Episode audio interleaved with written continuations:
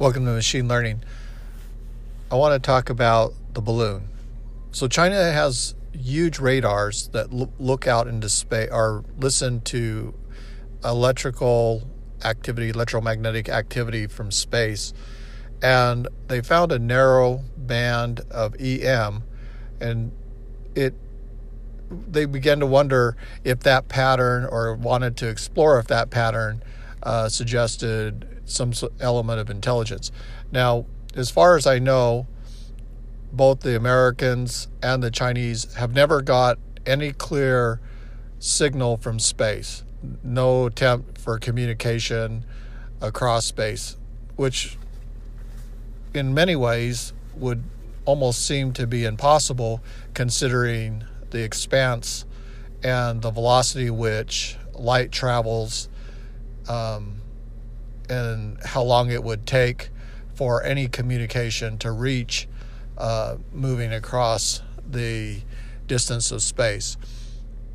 But yet, there's lots of money that's been invested in listening for signals uh, from different planets or star regions of the star and trying to pick up signal. And they caught a narrow EM signal and I think what is this my theory is what they were doing is they were they did a high altitude balloon and they were they were trying to pick up um, some of this digital information that um, was coming from space. Now, why would they do that? Well, human beings are different from machines. Human beings process based on perception they make educated guess. That's called probability. And they it can be mechanically then uh, reduced down into values that indicate confidence levels. Okay, that's a little bit different from the way a machine would analyze uh, patterns. Machines will analyze patterns looking for or creating a signal and then translating that signal into some classification or some output. Um, and that's largely based on a mathematical model. Now, the way humans do it is we abstract. So we explore, we feel, we touch, we interact with our environment, and then we create abstractions or models that explain our environment.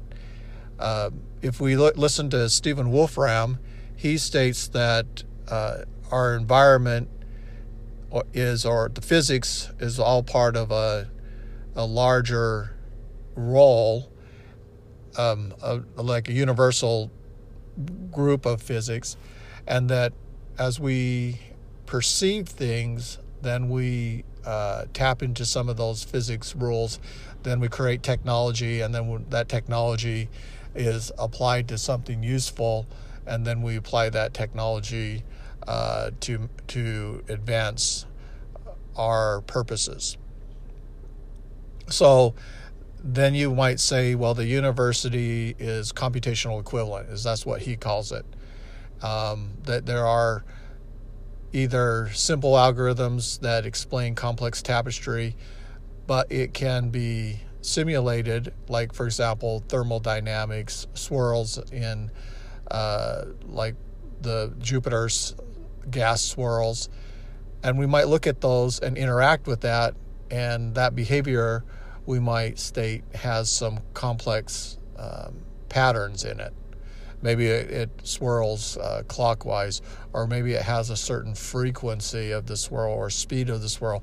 And our and then we use instrumentation to gather the data, and then once we have that data and we interact with it, then we begin begin to create um, theories or ideas uh, and additional technologies to explain the data, and then uh, technologies to apply that data for our purposes.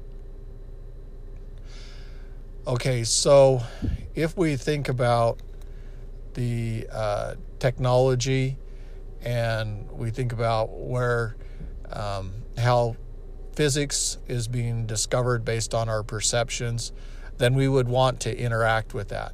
And um, I think that's what the Chinese were trying to do is interact with that signal and understand it. Um, that's just my theory of what was going on, and uh, and you know we interact with a lot of uh, alien intelligence in the sense of uh, we're now starting to interact with things that can talk to us.